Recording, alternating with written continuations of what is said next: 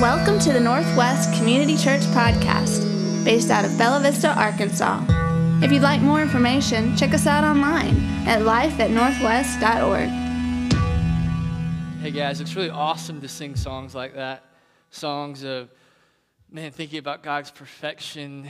Um, really, it all boils down to His grace in our lives. And I, we're even going to see that in the text today this idea of God's grace. I love hearing the stories of gratefulness. I mean, it all just screams God's grace in our life. His grace, it, it abounds, it's, it's overwhelming. And I love how this church cares for people. Hey, if you have your Bibles, uh, we got a lot to cover today. Uh, we're going to be in Galatians chapter 6, and we're going to be looking at verses 1 uh, through 10. You know, I think God has an amazing purpose for his church. And we're going to see what Paul is going to tell us that uh, this morning. And, and I really mean this.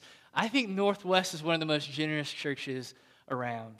Uh, not just financially, but uh, in the way that they care for people, in the way that they give their time for people. I think we're the most, one of the most generous churches. But I think God wants to really challenge us this morning in that generosity. Uh, I think He wants us to take it to the next level. And this is what I want us to see this phrase here God uses his church as a catalyst for restoration and change.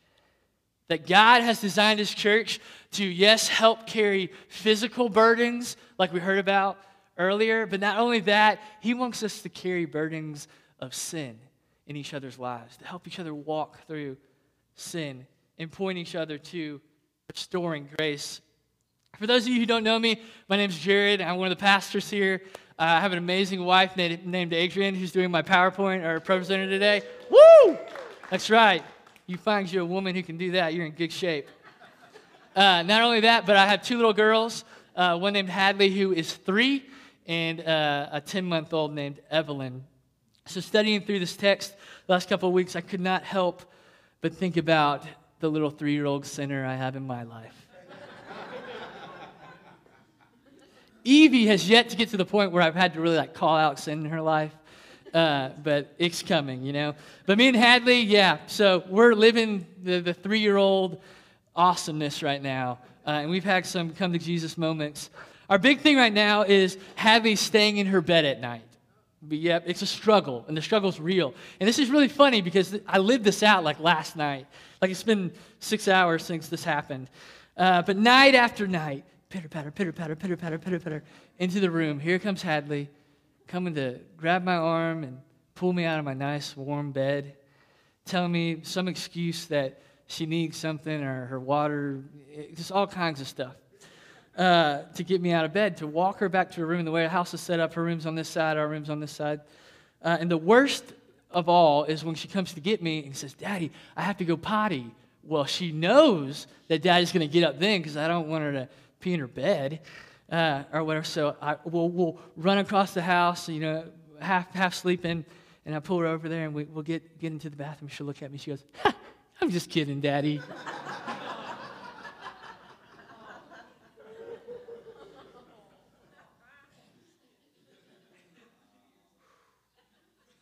yeah, so that's kind of funny, but you know, we have we walked through different things with with Hadley, and uh, you know, things like that are starting to pop up, like lying or um, you know, just the three-year-old tantrums and stuff that three-year-olds it's totally normal. Uh, but we've decided that there has to be a consequence for these things. That we're not going to let her stay in just let her just continue to have tantrums or whatever. We're going to have some kind of consequence, some kind of discipline because I'm her dad and I know best and I know that that's going to hurt her. So or that she's wrong, I'm going to discipline her, I'm going to point her in the right direction. And just thinking through that, uh, I feel like God works the same way with us, and He's not going to let us stay in our disobedience. Uh, he wants to point us in the right direction, give us discipline, uh, and I think the church has a huge part in that. And I think He's designed it that way for the church to point us back to restoration. And we're going to see that in God's Word. So I'm going to pray real quick, and we're going to dive right in because there's a lot. I got a lot to say. So buckle up. Okay? So can we pray and ask God to show us what freedom looks like uh, as we walk with people through sin. God, we love you. We ask that you would open our eyes, open our ears, and know that uh, your word is for us this morning. As Paul is writing to the Galatian church, these words, uh, they hit home uh, for us. Open our eyes to your freedom uh, this morning, Lord. We love you in Christ's name. Amen. All right, if you guys want to open up your Bibles, so we'll be in uh, chapter 6, verse 1. We're going to go verse by verse here, uh, and we're going to start with verses 1 and 2 says, Brothers and sisters, if a person is discovered in some sin, you, who are spiritual, restore such a person in a spirit of gentleness. Pay close attention to yourself so that you are not tempted to. Verse 2 Carry one another's burdens, and in this way you will fulfill the law of Christ. Okay, right off the bat, we see Paul pleading with the church in uh, the Galatian church for them to love the people that are caught in sin. And not only to love them, but to love them with gentleness. Okay, I don't know about you guys, but that is where I probably fall short. My, my gentle reaction is really hard for me. Uh, when I find people that are doing, making dumb decisions or whatever it may be, walking in sin, my reaction is not gentleness. Uh, my reaction is just to call them out and uh, tell them that they're being dumb on things. And that's not what Paul's saying here. There, there's a big emphasis on gentle restoration. It's like this picture of law and grace. So, the law, my law approach to you would be hey, you're doing this wrong, fix it, and I'll come back next week and we'll check on your work. And then you got the grace side of things that comes in and says, you're wrong. Let me walk with you through this and let me point you to restoration. It's a, it's a gentle grace and there's, there's two extremes there. The random call out of a person who doesn't understand you love them never goes well. Never. And I know we all can agree on that. We also see a warning here at the end of verse 1 that it says, uh, of us not falling into the same temptation as we're trying to walk with people through sin. And here's the key that the Spirit is what enables restoration. So when we go into situations, guns blazing, gonna save some souls, we end up turning away people from the church, or worse, we end up falling in to the very same sin that we're trying to walk people out of. That's what happens when we rely on ourselves and we don't lean into the Spirit, asking Him to supply those good, good works for us to walk with people. We will surely fail. Look at verse 2. Okay, this is like a, a famous verse that we honestly quote a lot, a lot around here. Uh, this idea of carrying one another's burdens. And honestly, I feel like we do this really well here. I feel like we carry each other's burdens really well. It makes me proud to be a part of this church. But what is exactly does it mean by burden? And here's a definition for you. A burden, anything that impedes the individual from living by the Spirit. So we often talk about helping each other through financial times, our physical burdens of sickness. But I think Paul wants us to take it a step further. So not only are we, re- we sharing resources, we're sharing our lives with people. Not just our resources, but our lives. And I think that's so much more. And at the end of that verse, it talks about the law of Christ, where you're probably thinking, isn't this whole letter been about being freed from the law? Yes.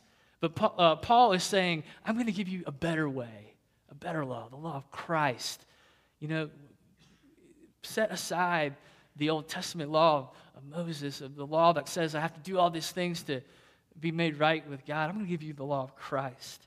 As we walk with people through their junk and in, in love and in gentle grace that God provides, we are living in the Spirit and we're living out the law of Christ. That's what that means. I think we all have stories of people, our friends, or people that we respected in our lives that fell off the deep end. I think we all have been through experiences like that. Growing up, you know, I, I always knew that I wanted to be a worship leader. And so I had people in my life that I really looked up to. Uh, and they may have been these you know, superstar worship leaders, but there's one that uh, I was very fond of named Steve Fee. Uh, and this was, you know, back in the, the 2007 kind of era when I was graduating school. And uh, I love this guy. Look at that, that vest, man. Vest used to be in. Uh, for sure. That used to be me. Uh, but I love this guy. I, I, I, saw him in, in many conferences and got to sit under his leadership. Well, in 2010, it came out that Steve Fee was having an affair that had lasted five years. And through that time of, of being under his leadership and, uh, and worshiping with this guy, he was having an affair the whole time. I was crushed. And there was two camps of people. There was, a, there was this camp of people that was hurt they felt played, and they said things like, This guy will never have, be on the platform again.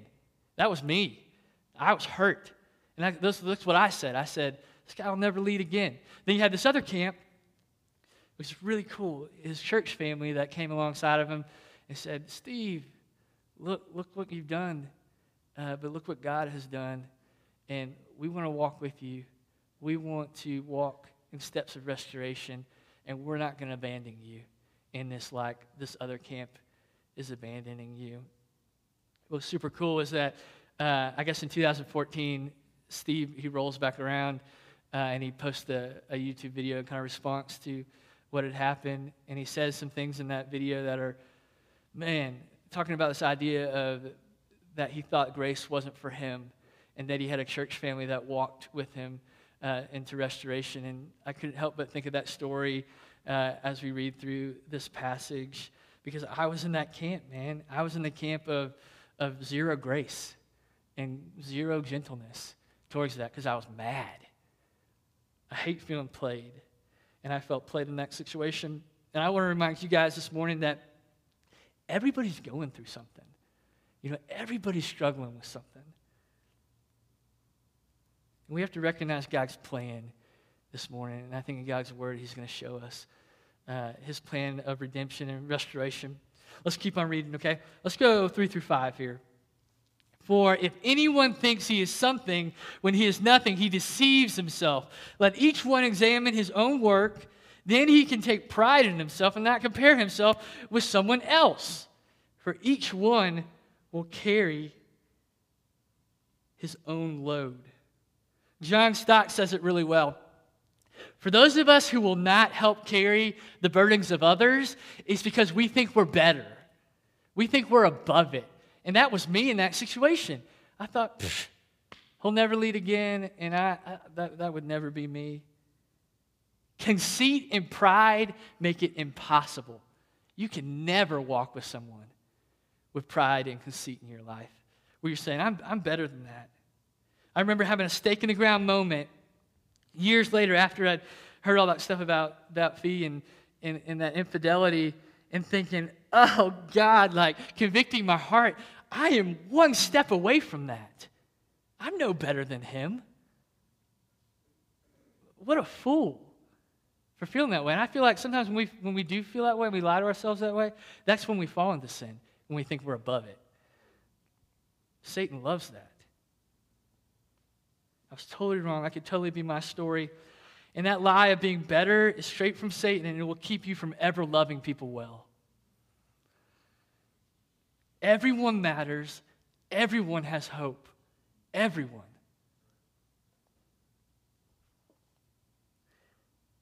You see in that verse 4 and 5, you know, examine your own work because you're going to carry your own load.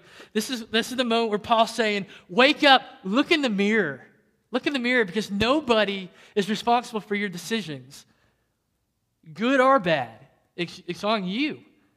You're going to have to carry that load.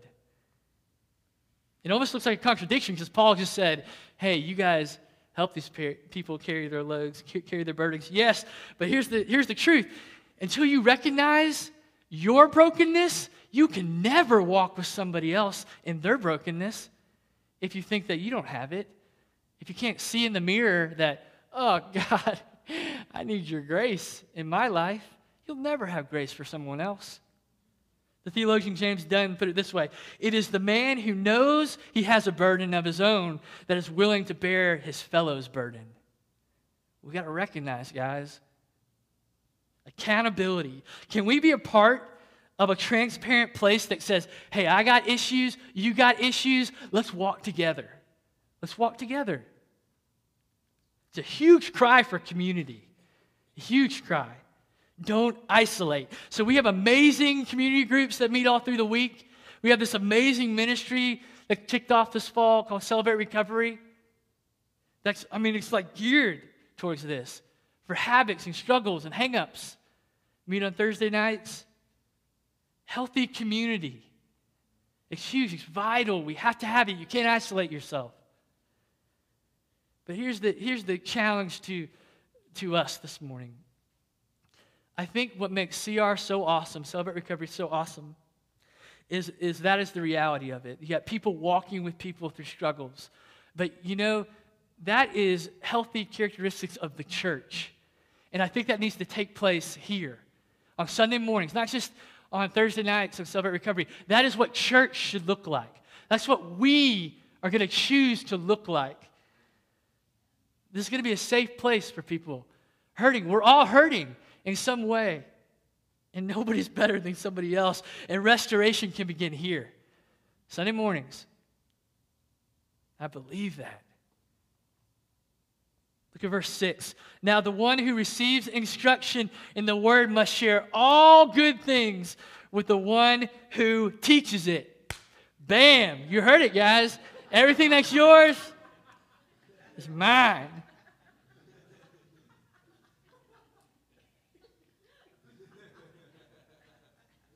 And that's awesome. But in all seriousness, guys, uh, I do. I think you guys love your leaders really well. I feel it. And I, will speak for the rest of the guys. I think you do.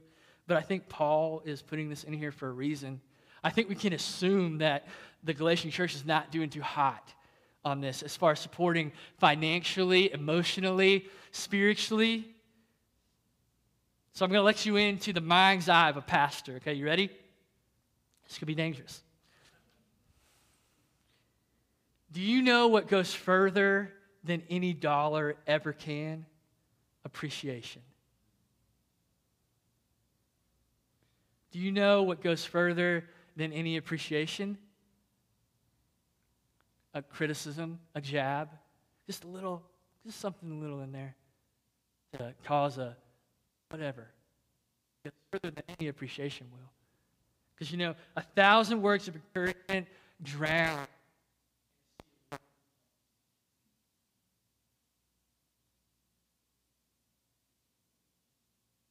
When was the last time you encouraged one of your pastors? When was the last time you prayed for one of your community group leaders or one of your elders? How about when was the last time you prayed for one of these teachers and kids who are praying for your kids throughout the week? When was the last time? I'm talking to myself. When was the last time? Can we be different? Can this church be different? We're going to support our leaders in every way possible. We're going to choose to do that. Look at verse 7. Let's go 7 through 8. Do not be deceived. God will not be made a fool. For a person will reap what he sows, because the person who sows to his own flesh will reap corruption from the flesh, but the one who sows to the Spirit will reap eternal life from the Spirit. This is probably one of the most sobering passages in all of Scripture. Paul is laying down hard truth that no matter what you choose to do, God is going to reign supreme. He will have his way, and you cannot steal his victory. He invites us in to His grace, but we got to make a choice today, guys. We have to make a choice. For the Galatians, they had to decide if they're going to turn back to the old ways of doing things, the bondage of the law, where they got to do these things to make themselves right before God, do their way into heaven, or live out true gospel and rely on what Christ has done and not on what they could do or what we can do. You know, you've heard that old saying, uh, what, what goes around comes around. What you sow into the ground of your life right now will one day bear a harvest. And I just want that to soak for a minute. What you sow into your life is one day going to reap a harvest. good and bad. If you turn back to the old ways of living, there's a consequence. And I think Paul is, is screaming this because he wants there to be perfect clarity here because it's a big deal and he wants it to be clear this morning. Paul is telling them that if you think you can mock God and inherit the kingdom, you are wrong. We're wrong. We can't do it. You will reap a harvest that has nothing to do with God and nothing to do with grace. Paul uses the word corruption. In the Greek, it literally means decay. Like we're talking about like the walking dead here. Like these people are walking, but their bodies are decaying because they've fallen back into the old way of living. He's using this really graphic word because he wants them to understand. I'm putting myself in Paul's position here. These are friends that have turned back to the old way. They're headed for a path straight to hell. He's passionate about this. He wants them to understand. Like I want us to understand this morning. The old way has nothing for us. It's a big deal. We're talking about life and death. But look how he finishes. The Spirit will reap eternal life, or the one who sows to the Spirit will reap eternal life. That is the good news for us this morning. That is hope. We turn from our sin and we, we live in the Spirit, just like Scott taught, taught about last week about the fruit of the Spirit, where love, joy, peace, patience, these things will overflow from our lives. That's the fruit. Eternity with Jesus. That is the prize, the great reward. And it's worth it. And the Holy Spirit is key. How do you walk in the Spirit? I think it's a daily waking up saying, God, here, it's yours. Not my will, your will. Praying, walking through His Word, community. This is how we walk in the Spirit. Ephesians 5 2, it says, walk in love just as Christ has loved you and gave himself up for you. That's what it is. That's how we walk in the Spirit. Let's lean into the Spirit daily, not being deceived, and sow into the good things because they're going to bear a harvest one day. We can believe it, we can trust it. Verse 9. So we must not grow weary in doing good, for in due time we will reap we do not give up. You know, our last group uh, training uh, that Greg did, he, he gave us a resource called The Gospel Comes with a House Key. Uh, awesome book. Write it down because you need to read it. It's really powerful. It's by this author, last name Butterfield, and she has a crazy, crazy testimony of restoration, of being, living a lifestyle of sin and coming out of it, people walking with her, the restoration and coming out on the other side and being this awesome leader in the church. And uh, she tells a story of their family, the Butterfield family, and their really strange neighbor named Bob, who lives in their neighborhood, who all the neighbors around them think he's super weird and they all are really skeptical of him. He's kind of a hermit. But the Butterfield family says, you know what? We're going to love Bob and we're going to care for him because nobody else will. And we're, we're going we're to uh, try to represent Christ. Well, so through, through seasons of caring for Bob, and they have small children, uh, trying to teach them what it looks like to care, uh, it turns out that Bob is cooking meth in his house the entire time.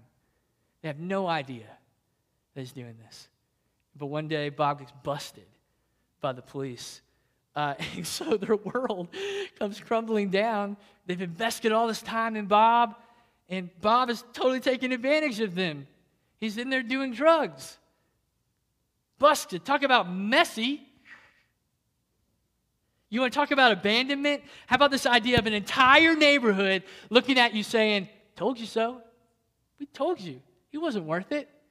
He's in there sinning the entire time while you're loving him. But you know what they decided to do in the chaos of that? So Bob goes to prison, and the Butterfield family decides, you know what? We're going to keep on pursuing him. You know why? Because God pursued us. Bob, in his weakest moment, abandoned, vulnerable, we're going to pursue him. we're going to continue to love him, and we're going to have gentle grace for him. So, you know what happens? Bob's in prison. Bob comes to know Christ. Behind bars, he comes to know Jesus. This neighbor that totally took advantage of them, they choose to love, and through that, he comes to know Jesus. You know how he finds Jesus? Because a family chose to listen to God and not the people around them. When everybody said, no, he's not worth it, they remembered the grace God had for them. Bob found Jesus because the Butterfield family was Jesus to them. Jesus shines bright in darkness.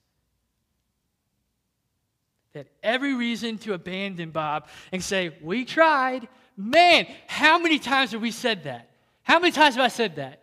Where it's almost a cop out, where it's like this relief in my soul, where, like, God, hey, I tried. I did what you told me to do, and it was their decision, so I'm off the hook. how many times have I done that? I want to encourage you guys this morning. Those of you guys who are walking with people through sin, maybe for days, for weeks, for months, for years, don't give up. Don't give up. And it's what Paul's telling us this morning. Don't give up. It could be a friend, it could be a child, it could be a spouse. Don't give up. Everybody's worth it. Press on, persevere. The cost is great. So our sacrifice should be great.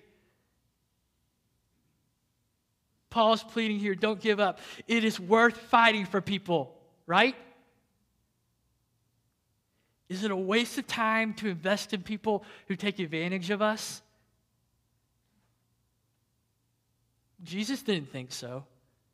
And he's a perfect example. He hung out with the least of these. He hung out with the you and me's, the tax collectors, the lepers, the thieves, the murderers. They all took advantage of him that stop him from loving and caring for them? No. And it shouldn't stop us this morning. You know what's so funny about that? That as, as Christ did that, it drove the religious people nuts. It drove them nuts. But that is the gospel, that is grace. And we have to recognize this morning, and I want to recognize it this morning, that walking with people through hard stuff like that is stinking hard. It is not easy. It is so hard.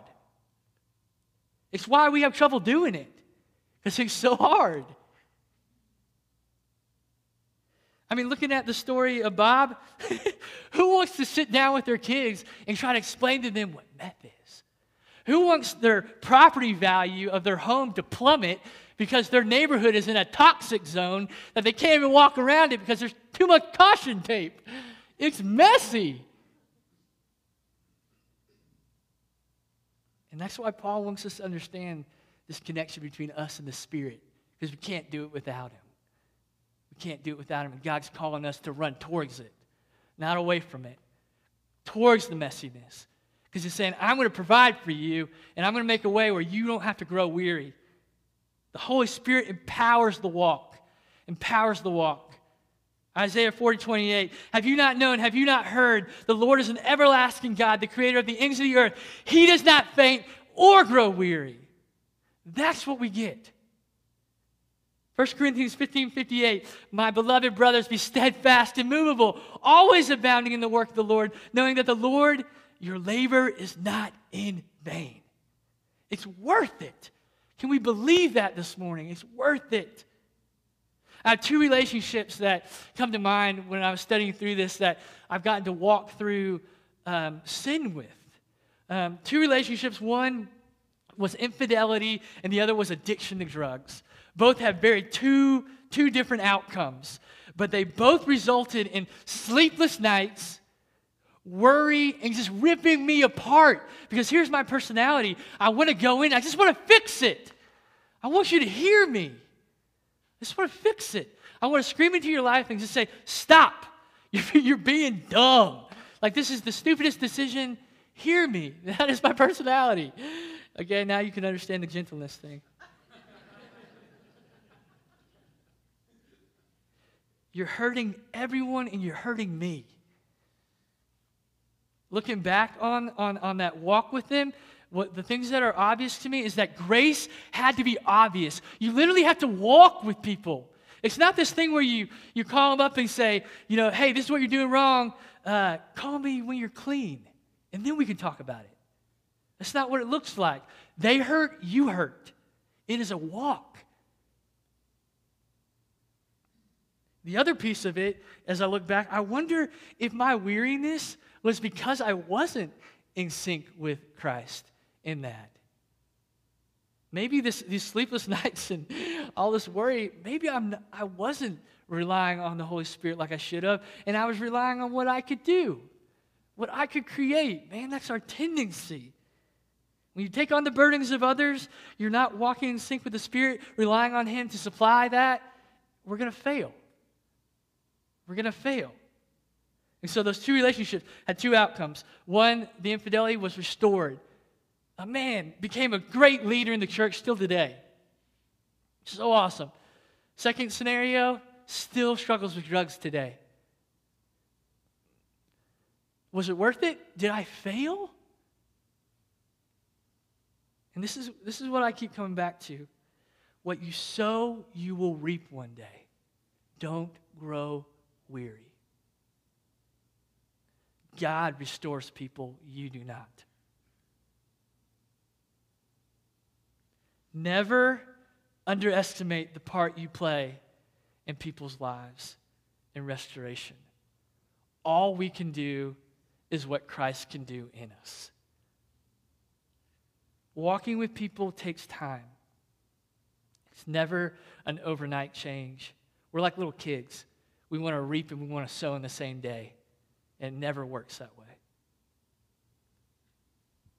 Don't give up on people. Lastly, verse 10. So then, whenever we have an opportunity, let us do good to all people, and especially to those who belong to the family of faith. I love the way Paul finishes here. He just says, Love people. Just love them. Love people. I heard a pastor say it this way go into situations leading redemptively. There's always hope. Always. In the darkest of scenarios, there's always hope. Go into it with lenses of redemption. God wants to restore it. When was the last time you loved someone without an agenda, without strings attached? Oh, I'm looking in the mirror. When was the last time I loved somebody where I didn't want something from them? You want to know where I really, this is where it really gets me? Is church attendance. When have I loved someone where I wasn't worried about them coming to church with me? Yeah, I'd love for them to come, but that's not my, that's not my goal. That's not my motives. I want to love them. Just love them. No strings attached. Or how about this idea of, I'm going to love you whether you come to Christ or not. My love for you is not going to change. I'm still going to care for you. Or this idea of, you know, my ministry or my network being in this CrossFit gym during the week. You know, I'm going to love you and care for you even if you don't call me your friend. I'm going to be your friend. My love for you is not going to change. I have no agenda here. I just want to be Jesus to you. And that kind of love goes against the flesh. And I believe that's only made possible through the Spirit. Just love people. And at the end of that verse, it talks about the family of faith. Here's the deal, church. If we can't love each other here, we will never love people out there. It'll never happen.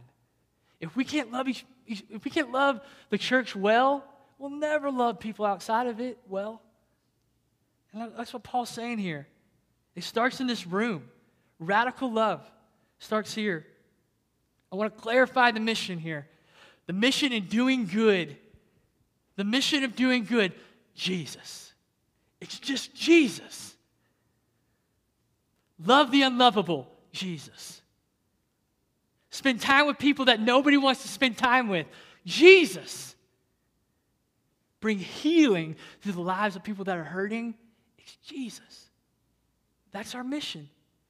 Just to be Jesus. And that is super countercultural. To be Jesus to people and to live a life with lenses of restoration and looking at people saying, God can change you. Because I'm a believer, guys. Grace changes people. Look around you. It changed us. Did it not? It changed us. God wants to use the church. He wants to use you and me as a catalyst for restoration in people's lives. Gentle restoration, kind. This word genuine. We've lost it. Genuine. You literally care for these people. It's genuine. And that comes from the Lord, comes from Christ. Because there's going to be a harvest of blessing at the end, guys. And it's worth it. Don't give up on people and don't grow weary. As you think about these 10 verses, I have two simple thoughts. They're like so profound. But I'm telling you, like, this is how I'm talking to myself here. The first one to walk with people, you have to know people. Do you really know someone? Do you know people? Are you a part of a people's lives where you know them enough where you could even live this out? Do you know people? You know, the last verse talking about doing good to all people. Do you know your neighbor or the guy in the cubicle next to you enough where you could even walk with them through something? If they were going through something, would you even know? Do you know people? What does it take to be in a position to talk to someone about sin in their life?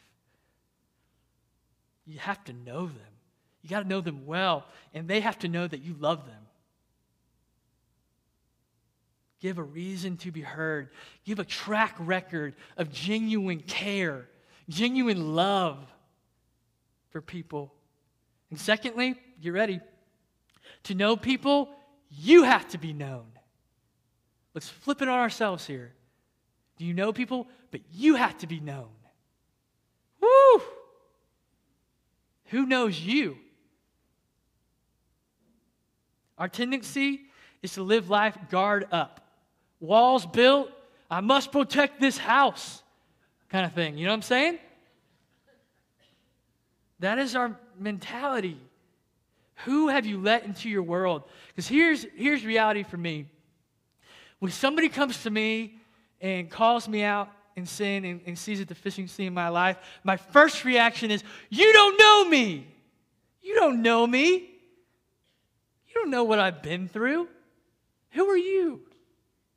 That's my first reaction. And I think that's the reaction of a lot of us. You don't know me. Whose fault is that? Is that, is that theirs or is it yours? Whose fault is that? you live life so guarded, you can better believe that no one is ever going to be able to walk with you through the junk. Because your walls are so high. Who knows you? You know, are you building walls so high that even the people closest to you have no idea what's going on? Your family, your kids, your spouse, your church family, your community group, they have no idea what's going on in your life. Are you letting yourself be known? One way relationships do not work. They don't work. I'm going to ask the band to, to come up, and we're going to, we're going to end up landing the plane here. You see, the enemy wants us to believe this morning that grace is not for you. It's not for me. You're way far gone. It's not good enough. You're that messed up that grace is not for you. And honestly, there's probably a ton of people in this room that have been hurt by restoration gone bad. Maybe you opened up to someone and said, Oh, I want to be known. And they took advantage of you. I think that's reality for a lot of the church today. The reason why walls are so high is because people have been hurt. So hear me this morning, church. We commit as a church this morning, We are not going to do that. We're going to commit to it. We're going to lean into messiness and we're going to walk with people. We're not going to leave them behind. That is and will be our culture. It has to be. Because here it is. We are walking miracles. This church is a miracle. God is a miracle worker, and He works miracles of restoration. He works it in people's lives, and He wants you to experience it, and He wants you to be a part of it in other people's lives. That's the grander plan here. He wants us to walk with people through restoration. So, what needs to happen this week? What needs to happen today for you to start taking steps to really know people? What relationships do you need to lean into and say, I don't want to walk alone anymore? I can't.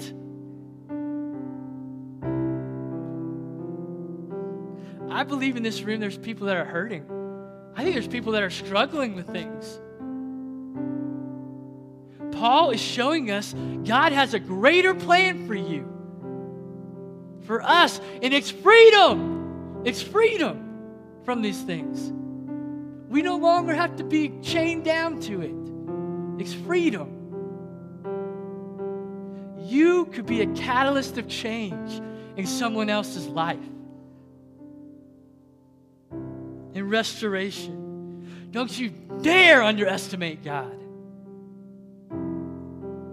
He is bigger than you and He's bigger than your issues. And that is the good news this morning. And because of that, we can sing. We can sing songs like we're about to. We can lay down our burdens and we can come as we are. I want to invite you to stand up. Let's stand. Uh, you know, because of that gospel, because of the truth that God is bigger than our mess, we can live without fear. You know, maybe this morning it's, yes, God, I want to be a catalyst of change. I want to know people. Can you make that possible in my heart? Maybe that's our prayer. Or, or maybe it's the other side of things where, God, I want to open up. I don't know how. I want to open up. Want change in my own life. I want restoration. I mean, I was thinking about how, how do we respond? And we could do we could do connection cards if you want to fill that out, throw it in, and we'll, we'll get in contact with you. But I'm actually going to ask Will and Greg to go to the back because here's the deal. I think Satan wants us to stay in secret shame. That is what this is all about.